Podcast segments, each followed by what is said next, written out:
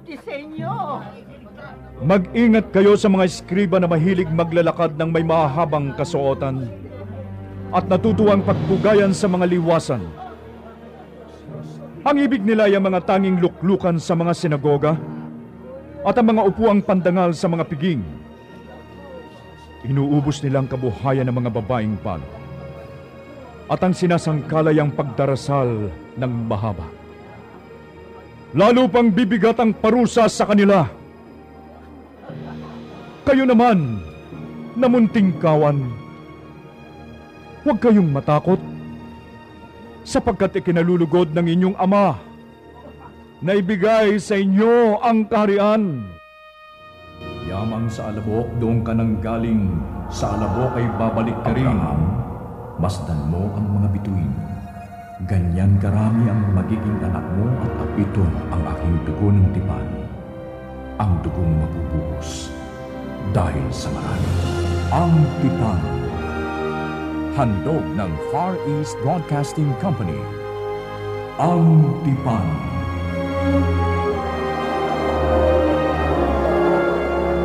Mahal na guro, dumarag sana po ang libo-libong tao. Ano ba't nagkakatapakan na po sila? Ano po bang inyong gagawin sa mga taong ito? Hindi sila maawat sa pagsunod sa inyo. Judas, ako ay may babala sa inyo. Mag-ingat kayo sa libatura ng mga paresayo. Ito'y ang pagpapaimbabang. Eh, guro, pa- paano po namin ito maiwasan? Pa- paano po namin malalaman, guro?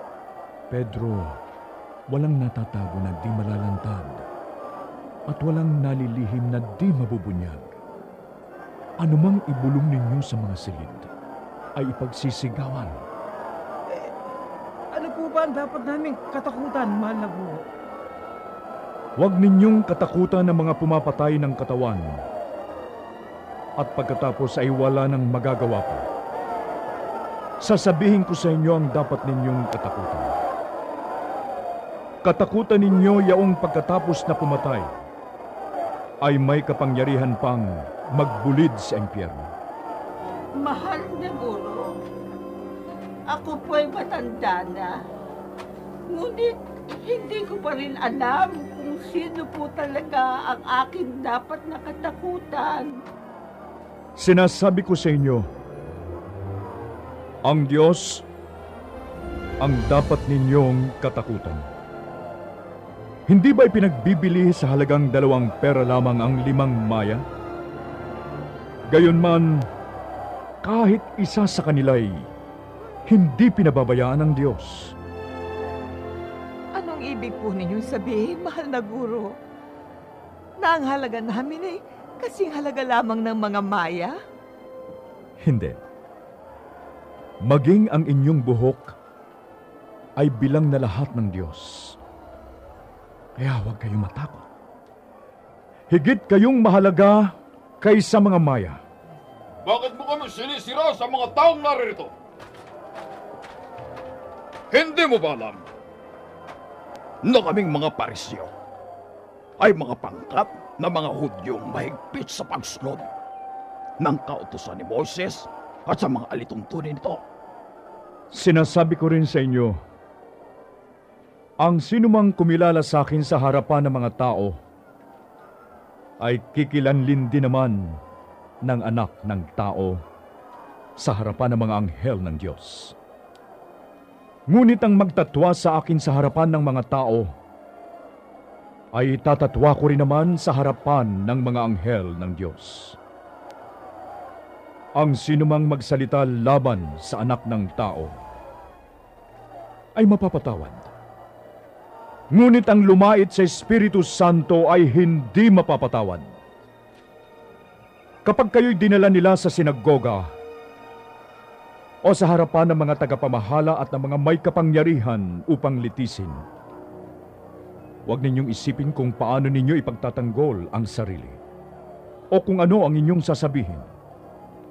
Sapagkat sa oras na yon, ang Espiritu Santo ang magtuturo sa inyo kung ano ang dapat ninyong sabihin.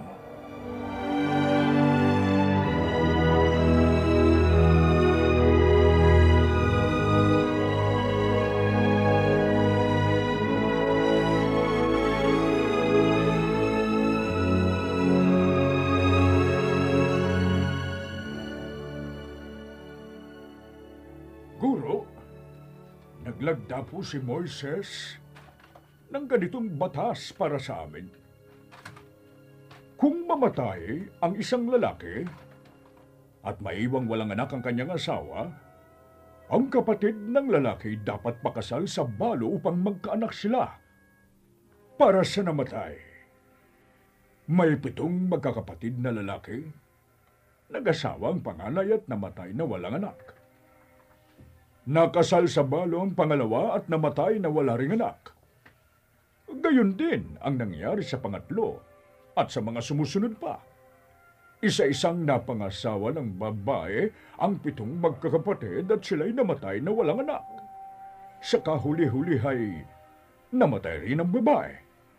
Ngayon, sino po sa pito ang kikilalanin niyang asawa sa muling pagkabuhay? Yamang napangasawa niya silang lahat. Maling-mali kayo mga Saduseyo. Alam ninyo kung bakit? Ha? Papaano kaming nagkamali? Naninindigan kami na hindi muling bubuhayin ang mga patay. Anong kinalaman nito sa naunang limang aklat? Hindi ninyo nababatid ang mga kasulatan ni ang kapangyarihan ng Diyos. Sapagkat sa muling pagkabuhay, ang mga tao'y hindi na mag-aasawa. Sila'y magiging tulad ng mga anghel sa langit. Tungkol naman sa muling pagkabuhay, hindi pa ba ninyo nababasa sa aklat ni Moises ang tungkol sa nagliliyab na mababang punong kahoy? Ganito ang nasusulat na sinabi ng Diyos kay Moises. Ako ang Diyos ni Abraham, ang Diyos ni Isaac, at ang Diyos ni Jacob. Ngunit ang Diyos ay hindi Diyos ng mga patay, kundi ng mga buhay. Maling-mali kayong mga Saduseo. Mahusay ang pagkakasagot ng taong ito. At mahusay siya magpaliwanag. Kung ganon, alin pong utos ang pinakamahalaga? Hmm? Ito ang pinakamahalagang utos. Pakinggan mo, Israel, ang Panginoon na ating Diyos. Siya lamang ang Panginoon. Ibigin mo ang Panginoon mong Diyos ng buong puso, ng buong kaluluwa, ng buong pag-iisip, at ng buong lakas. Ito naman ang pangalawa. Ibigin mo ang iyong kapwa gaya ng iyong sarili. Wala nang ibang utos na hihigit pa sa mga ito. Tama po, Guro. Totoo po sinabi ninyo. Iisa ang Diyos at wala nang iba liban sa Kanya. At ang umibig sa Kanya ng buong puso, buong pag-iisip at buong lakas. At ang umibig sa kapwa gaya ng kanyang sarili ay higit na mahalaga kaysa magdala ng lahat ng handog na susunugin at iba pang mga hain. Nakita ko sa iyo na matalino ang iyong sagot. Malapit ka nang mapabilang sa mga pinaghaharian ng Diyos.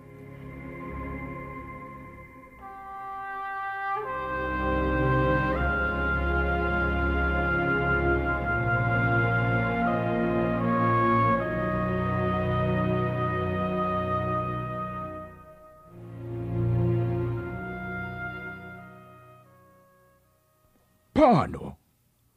Paano natin masisilo sa ating mga bitag? Si Jesus, mahal na pariseo. Puntahan ulit niyo si Jesus sa lugar na kung saan siya nagtuturo. Magsama ka ng iba pang mga saduseyo at kawal ni Haring Herodes. At tanungin kung itinuturo niya sa mga tao ang pagbabayad ng buwis nang naaayon sa kautusan ni Cesar. At kung hindi siya umayon sa pagbabayad ng buwis, dakpin siya kagad.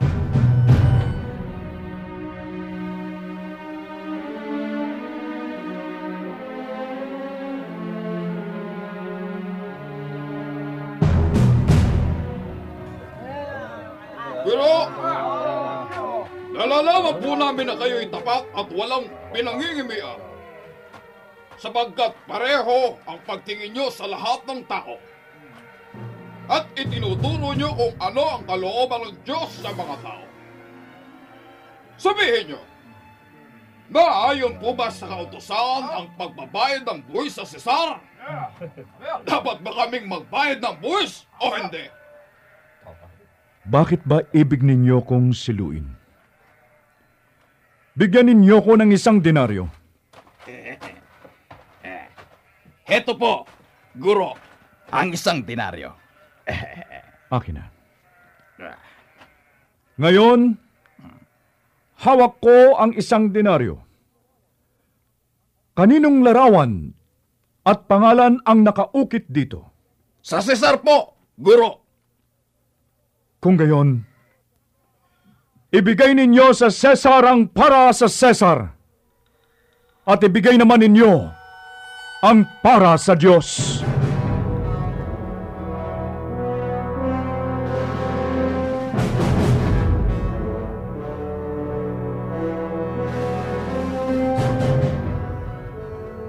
Ang Mesyas na ating hinihintay ay anak ni David. Masasabi ng mga eskribang ito na ang Mesyas ay anak ni David? Si David na rin ng kasihan ng Espiritu Santo ang nagpahayag ng ganito. Sinabi ng Panginoon sa aking Panginoon, Maupo ka sa aking kanan hanggang lubusan kong mapasuko sa iyo ang mga kaaway mo. Si David na rin ang tumawag sa kanya ng Panginoon. Paano magiging anak ni David ang Mesyas? Mahal na guro, tama po kayo. Ako po'y nakikinig ng mabuti sa inyo. Mag-ingat kayo sa mga eskriba na mahilig maglalakad ng may mahabang kasuotan at natutuwang pagpugayan sa mga liwasan. Ang ibig nila ay ang mga tanging luklukan sa mga sinagoga at ang mga upuang pandangal sa mga piging. Inuubos nilang kabuhayan ng mga babaeng palo at ang sinasangkalay ang pagdarasal ng mahaba. Lalo pang bibigat ang parusa sa kanila. Kayo naman, namunting kawan, huwag kayong matakot sapagkat ikinalulugod ng inyong ama na ibigay sa inyo ang kaharian. Ipagbili ninyo ang inyong ari-arian at mamigay kayo sa mga dukha. Gumawa kayo ng mga lukbutang hindi naluluma at magimpok ng kayamanan sa langit na hindi nakukulangan sapagkat dooy walang makalalapit na magnanakaw at walang makapaninirang tanga. Sapagkat kung saan naroon ang inyong kayamanan, ay naroon din naman ang inyong puso.